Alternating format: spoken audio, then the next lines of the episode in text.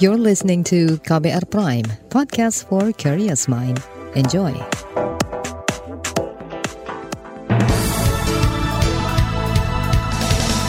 Selamat pagi saudara, senang sekali kami bisa menjumpai Anda kembali melalui program Buletin Pagi edisi Selasa 7 Juni 2022 bersama saya Roni Sitanggang. Sejumlah informasi pilihan telah kami siapkan, di antaranya PPKM berakhir kemarin, pemerintah tak singgung kelanjutannya. KPU kekurangan anggaran untuk selenggarakan tahapan pemilu. Antisipasi penyakit mulut dan kuku, Banyuwangi tutup sejumlah pasar hewan. Inilah Buletin Pagi selengkapnya. Terbaru di Buletin Pagi. Saudara, pemerintah sama sekali belum mengumumkan informasi terkait evaluasi pemberlakuan pembatasan kegiatan masyarakat PPKM. Padahal PPKM di seluruh Indonesia resmi berakhir 6 Juni kemarin. Akibatnya pemerintah daerah seperti kebingungan. Ada yang tetap menunggu evaluasi PPKM oleh pemerintah pusat, tapi ada juga yang Pemda langsung memberlakukan perpanjangan. Kemarin jumlah kasus COVID di Indonesia bertambah 342 kasus. 5 provinsi dengan penambahan kasus terbanyak adalah Jakarta 147 kasus, Jawa Barat 52 kasus, dan Banten 47 kasus. Menurut juru bicara pemerintah untuk COVID-19 Reisa Broto Asmoro, kondisi pandemi virus corona di Indonesia sudah cukup stabil, didasarkan sejumlah indikator kesehatan seperti keterisian rumah sakit, positivity rate, dan capaian vaksinasi. Reisa mengingatkan semua pihak harus tetap menerapkan protokol kesehatan karena penularan masih ada. Jadi ya hati-hati, kita masih di tengah pandemi, kita benar-benar harus hati-hati karena kalau kita tidak tahu status kesehatan orang lain yang berinteraksi dengan kita, maka resiko akan selalu ada, gitu ya. Jadi ya bukan berarti malah dianjurkan lepas masker, enggak ada anjuran lepas masker. Tetap protokol kesehatan itu penting sekali untuk menjaga kesehatan kita di tengah-tengah pandemi. Juru bicara pemerintah untuk COVID-19 Reisa Broto Asmoro menambahkan, semakin melandainya kasus COVID-19 menjadi sinyal positif bahwa Indonesia semakin siap menuju status endemi. Sebelumnya, juru bicara Satgas Penanganan COVID-19 Wiku Adisasmito juga berulang kali menyerukan sikap hati-hati dalam melonggarkan aktivitas masyarakat. Pekan lalu, Wiku menyebut pemberlakuan PPKM masih perlu diterapkan. Alasannya, PPKM sesuai dengan standar Organisasi Kesehatan Dunia WHO untuk mengendalikan penyebaran COVID.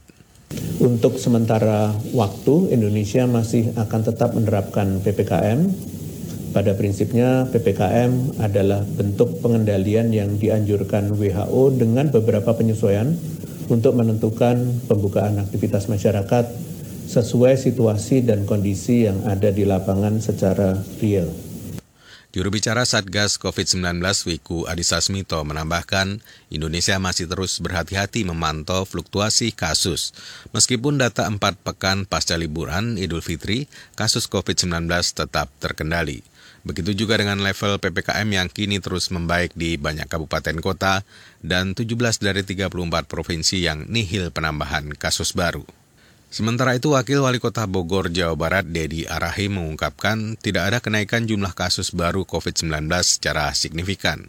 Kemarin kasus COVID-19 bertambah 5, sedangkan jumlah kasus aktif ada 28. Dedie menyatakan akan terus menunggu hasil evaluasi PPKM oleh pemerintah pusat sambil terus memberlakukan aturan PPKM level 1. Nah, jadi artinya ada fungsi kontrol dan mengingatkan untuk warga untuk tetap melaksanakan protokol kesehatan dimanapun. Termasuk di sekolah-sekolah, di ruang-ruang tertutup kan masih diwajibkan juga untuk memakai masker. Di dalam rapat-rapat di pemerintah daerah juga masih diwajibkan untuk memakai masker.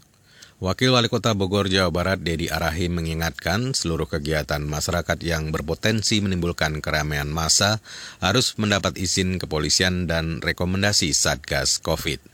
Di Trenggalek, Jawa Timur, Bupati Muhammad Nur Arifin justru tak ingin menunggu hasil evaluasi PPKM pemerintah pusat.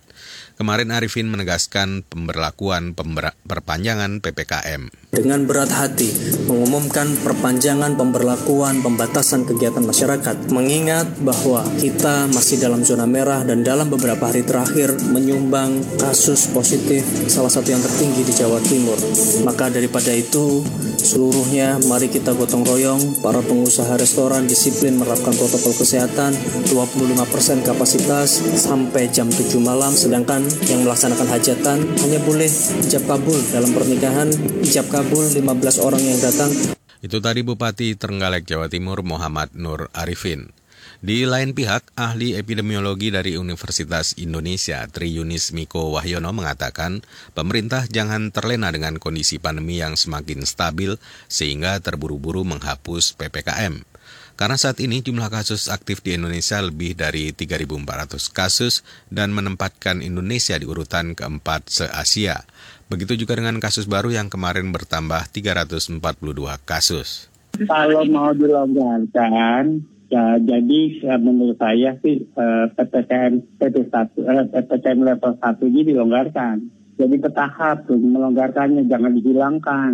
Ya, apanya dulu yang dilonggarkan, satu persatu kita longgarkan begitu.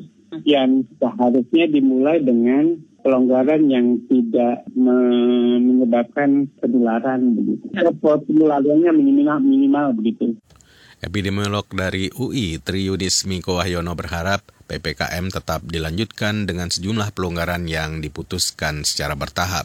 Selain itu, pelonggaran yang ditetapkan juga harus mengacu pada tingkat penularan di masing-masing daerah. Saudara, informasi soal KPU yang kekurangan anggaran untuk selenggarakan tahapan pemilu akan kami hadirkan sesaat lagi. Tetaplah di Buletin Pagi KBR.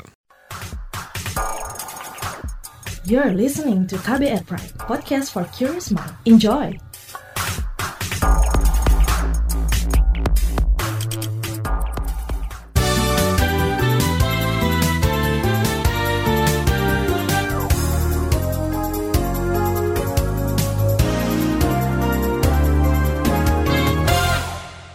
Saudara, Presiden Joko Widodo kemarin mengajak Perdana Menteri Australia Anthony Albanese menikmati suasana Istana Kepresidenan Bogor, Jawa Barat dengan menaiki sepeda bambu menuju rumah makan di Kebun Raya. Pada kesempatan itu, Jokowi menekankan pentingnya penggunaan kendaraan ramah lingkungan. Ya, karena cuacanya bagus dan naik sepeda ini kan ramah lingkungan. Saya kira kita harus memulai menyampaikan pesan betapa pentingnya kendaraan-kendaraan yang ramah lingkungan. Kemudian yang ketiga ini menggerutu yang biasa saya pakai untuk olahraga. Sementara itu, Perdana Menteri Australia Anthony Albanese mengatakan bersepeda menggunakan sepeda bambu merupakan pengalaman luar biasa. Pertemuan bilateral ini juga membahas kerjasama terkait ketahanan pangan, perubahan iklim, hingga situasi dan dampak perang Rusia-Ukraina. Komisi Pemilihan Umum KPU menyatakan kekurangan anggaran untuk melaksanakan tahapan pemilu yang sudah dijadwalkan tahun depan. Menurut Ketua KPU Hasyim Asy'ari, alokasi pagu indikatif untuk tahun depan hanya tersedia 15 triliun rupiah. Sementara untuk kebutuhan anggaran KPU untuk tahun 2023 adalah 23.857.317.226.000. Dengan demikian masih terdapat kekurangan anggaran KPU untuk tahun 2023 ke depan, yaitu sebesar 7.869.445.225.000. Ketua KPU Hasyim Asy'ari menambahkan kekurangan anggaran itu untuk melaksanakan tahapan pemilu, seperti honor badan ad hoc, logistik pemilu, serta sosialisasi dan pendidikan politik pemilih. Sebelumnya KPU mengusulkan anggaran pemilu serentak 2024 sebesar 76 triliun rupiah. Dari jumlah itu, 82% atau 63 triliunnya digunakan untuk mendanai tahapan pemilu. Pemerintah optimistis revisi Undang-Undang Narkotika dapat mengatasi masalah kelebihan kapasitas penghuni penjara. Menteri Hukum dan HAM Yasonna Laoly mengungkapkan saat ini data perkiraan jumlah penyalahguna narkotika mencapai 4 juta orang. Dan ini juga akan menghidupkan, saya kira juga pusat-pusat rehabilitasi baik swasta maupun pemerintah nantinya. Karena dari jumlah angka yang diprediksi sampai 4 juta pemakai itu, ya tentunya kita berharap dengan revisi Undang-Undang Narkotika itu akan terjadi, ketimbang mengirim ke dalam lapas lebih baik kita rehabilitasi. Dan ini saya kira menjadi soal yang penting untuk kita cermati nantinya. Menkumham Yasonna Laoly menambahkan separuh dari total penghuni lapas merupakan narapidana kasus penyalahgunaan narkotika. Untuk itu perlu ada kesamaan opini dari penegak hukum agar mengutamakan rehabilitasi daripada kurungan penjara. Dalam upaya mencegah korupsi, Komisi Aparatur Sipil Negara (KASN) memastikan berlangsungnya pengawasan atas pembinaan profesi ASN, termasuk melakukan koordinasi dengan KPK. Ketua KASN Agus Pramusinto mengatakan laporan hasil pengawasan dan evaluasi pelaksanaan kebijakan manajemen ASN disampaikan langsung kepada Presiden. Soal korupsi itu bagian yang sangat kami prihatinkan, dan KASN hadir untuk mencegah itu. Agar tidak ada jual beli jabatan, tidak ada pelanggaran sistem merit yang itu kita lihat banyak kaitannya dengan korupsi. Maka kami betul-betul berkomunikasi dengan teman-teman KPK. Ketua KASN Agus Pramusinto menegaskan komisinya tidak segan menindak ASN yang terkait korupsi dan penyalahgunaan wewenang pengisian jabatan. Sebelumnya, Menpan RB Cahyokumolo mengungkapkan korupsi di lingkup ASN dan PNS masih menunjukkan tren peningkatan termasuk di bidang pengadaan barang dan jasa. Saudara, produksi dan distribusi minuman beralkohol didesak untuk diatur secara jelas dan tegas. Anggota fraksi Golkar DPR Firman Soebagyo mengatakan sangat mendukung pembentukan rancangan undang-undang larangan minuman beralkohol. Ia mengingatkan industri minuman beralkohol juga memberi dampak positif terhadap perekonomian nasional. Tetapi kalau kita bicara tentang masalah minuman beralkohol, itu kan ada juga nilai-nilai positifnya. Pertama adalah yang terkait dengan masalah sisi industrinya, di mana suka tidak suka bahwa industri minuman beralkohol ini sudah ada keberadaan sejak dari zaman ke zaman dan juga sudah bisa memberikan kontribusi terhadap penerimaan negara dan juga penyerapan tenaga kerja. Juga terkait dengan masalah pemenuhan terhadap kebutuhan pariwisata dan juga ritual keagamaan. Anggota fraksi Golkar DPR Firman Soebagyo mengungkapkan saat ini banyak minuman beralkohol produksi UKM yang kurang diawasi dan didampingi dengan baik. Di DPR, RUU larangan minuman beralkohol kini masih dalam tahap pembentukan draft dan harmonisasi. Kita ke berita luar negeri. Presiden Amerika Serikat Joe Biden mengajukan rancangan undang-undang larangan kepemilikan senjata api jenis serbu oleh warga sipil. Rancangan diajukan karena semakin brutalnya kasus penembakan di negara tersebut. Penegasan Biden menjadi seruan presiden paling lantang dan spesifik untuk kontrol senjata api sejak rentetan kasus penembakan massal di sekolah dasar Texas dan di rumah sakit kampus Oklahoma. Biden juga mendesak Kongres menambah persyaratan pemeriksaan latar belakang pembelian senjata, keamanan penyimpanan senjata, dan pemberlakuan red flag. Red flag adalah mencegah penjualan senjata kepada mereka yang memiliki catatan kriminal. Kita ke berita olahraga. Menteri Pemuda dan Olahraga Zainuddin Amali menegaskan turnamen Piala Presiden tahun ini akan digelar 11 Juni hingga 17 Juli mendatang. Sebanyak 18 klub dari Liga 1 akan dibagi menjadi 4 grup.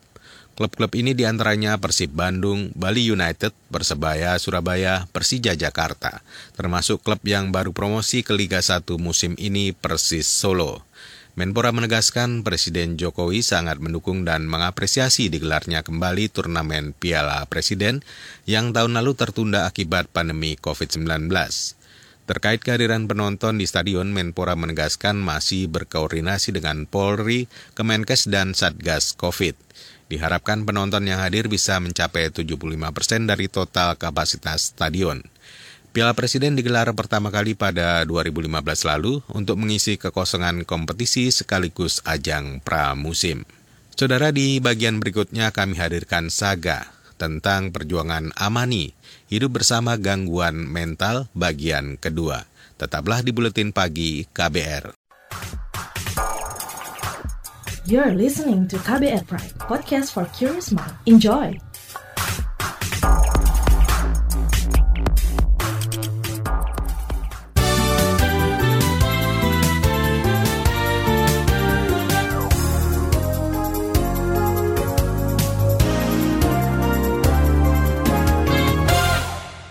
Saudara, studi Divisi Psikiatri Anak dan Remaja Fakultas Kedokteran UI 2021 mencatat anak muda usia 16 hingga 24 tahun rentan gangguan kesehatan mental. Namun tidak banyak dari mereka yang mencari bantuan profesional. Salah satunya karena masih kuatnya stigma terhadap layanan kesehatan jiwa. Di Bandung, Jawa Barat, ada Amani, mahasiswi 21 tahun penderita bipolar yang ingin mendobrak stigma itu. Ia gigih berjuang mengelola gangguan mentalnya dan tak sungkan keluar masuk rumah sakit jiwa. Berikut kisah bagian kedua yang disampaikan Astri Yuana Nazari. Sedikit khawatir, aku ngetik itu juga sambil deg-degan kan, gemeteran, kayak pikiran jahat aku tuh nanti ada yang bilang kamu caper lah, ada yang bilang kamu bohong lah, kayak gitu. Tapi aku ngerasa. Pada 18 Mei 2022 lalu, Amani lagi-lagi nekat mengambil langkah besar. Membuat utasan panjang di Twitter tentang pengalaman sebagai pasien rumah sakit jiwa Jawa Barat. Kalau nggak aku, mungkin orang lain nggak mau. Jadi aku ngerasa kayak, biarin aja aku mempermalukan diri sendiri atau aku jadi bahan bulan-bulanan orang. Yang penting orang lain bisa ngerasa ini jadi normal gitu. Aku ingin membuat perubahan. Aku pengen menormalisasikan master SJ, aku ingin menormalisasikan mental health issue, sampai akhirnya ini jadi hal yang mudah untuk dibicarakan. Tak dinyana, cuitan Amani disukai 4.000-an orang dan dibagikan 600-an kali.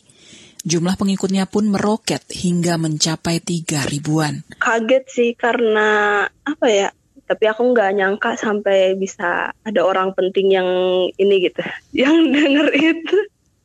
Amani mulai resah. Atensi mendadak ini bisa memperberat kondisi mentalnya. Namun semangatnya untuk membuat perubahan lebih besar. Itu sebab ia tak ragu menyanggupi permintaan wawancara dari KBR. Padahal bipolarnya sedang kambuh. Iya, relapse lagi depresi. Udah sekitar 2 minggu-seminggu gitu. Sebenarnya bentar lagi harusnya aku harus bangkit sih, soalnya harus ngerjain tugas. Mahasiswi 21 tahun ini ingin berbagi pengalamannya hidup bersama gangguan mental.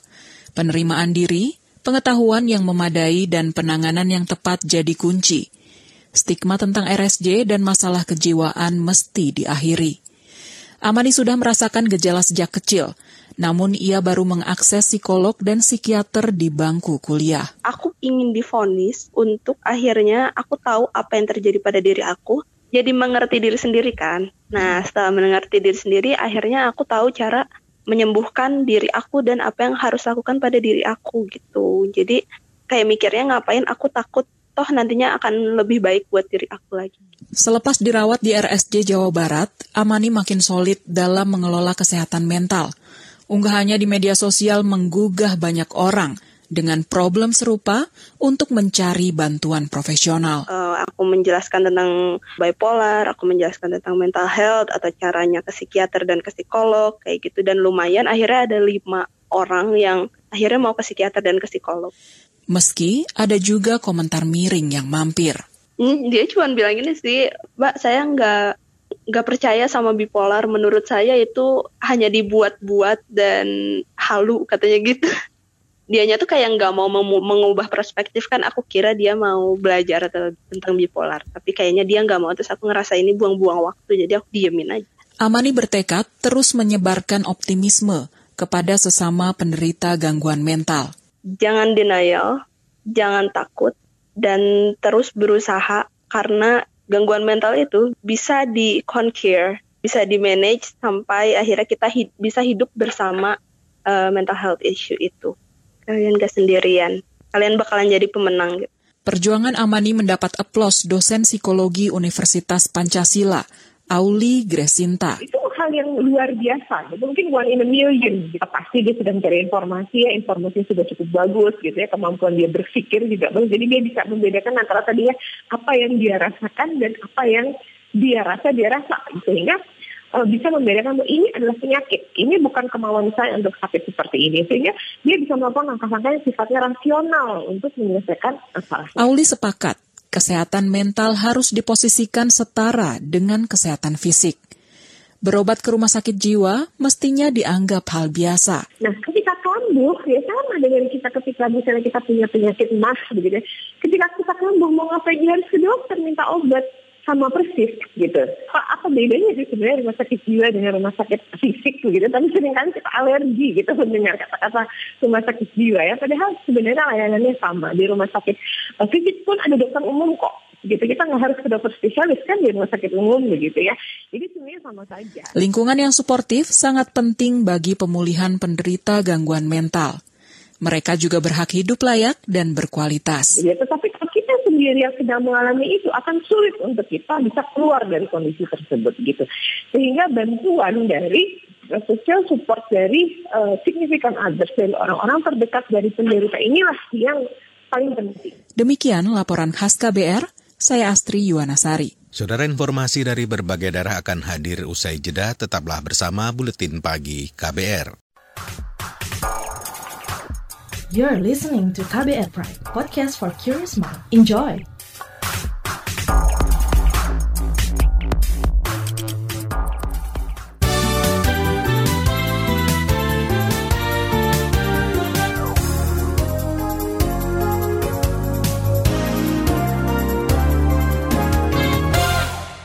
Dinas Pertanian dan Ketahanan Pangan Banyuwangi, Jawa Timur menutup sementara sejumlah pasar hewan akibat meluasnya penyakit mulut dan kuku.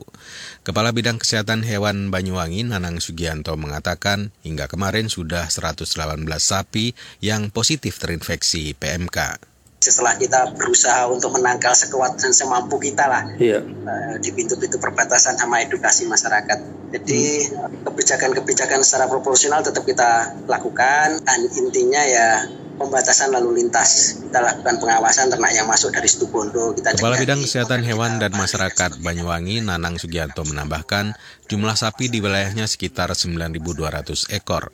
Kebutuhan saat ini hanya 3.000 ekor. Badan Penanggulangan Bencana Daerah BPBD Cilacap, Jawa Tengah mengimbau warga rawan kekeringan mulai mempersiapkan diri menghadapi kemarau. Kepala Seksi Kedaruratan BPBD Cilacap, Gatot Arif Widodo, mengatakan 73 desa kecamatan berpotensi kekeringan. Untuk kemarau ini persiapannya kembali lagi pada masyarakat bahwa di daerah yang tidak mempunyai air permukaan, ya, punya air permukaan itu PDAM, ya. Air aliran yang untuk konsumsi itu PDAM itu seperti air permukaan itu pastinya akan mengalami kesulitan. Kasih Kedaruratan dan Logistik BPBD Cilacap, Gatot Arif Widodo, meminta warga di daerah rawan kekeringan menerapkan perilaku hemat air. Kita ke Sumatera Utara, terdakwa kasus suap pengadaan barang dan jasa di Kabupaten Langkat, Muara Peranginangin, dituntut 2 tahun 6 bulan penjara. Kata juru bicara KPK Ali Fikri, Muara merupakan terdakwa yang diduga menyuap Bupati Langkat nonaktif terbit rencana Peranginangin. Pembacaan surat tuntutan dilakukan di Pengadilan Tipikor Jakarta Pusat kemarin. Surat tuntutan untuk terdakwa Muara Peranginangin. Itu tadi juru bicara KPK Ali Fikri. Saudara, informasi tadi menutup jumpa kita di Buletin Pagi hari ini. Pantau juga informasi terbaru melalui Kabar Baru, situs kbr.id, Twitter kami di akun Berita KBR, serta podcast di alamat kbrprime.id. Akhirnya saya Roni Sitanggang bersama tim yang bertugas undur diri. Salam.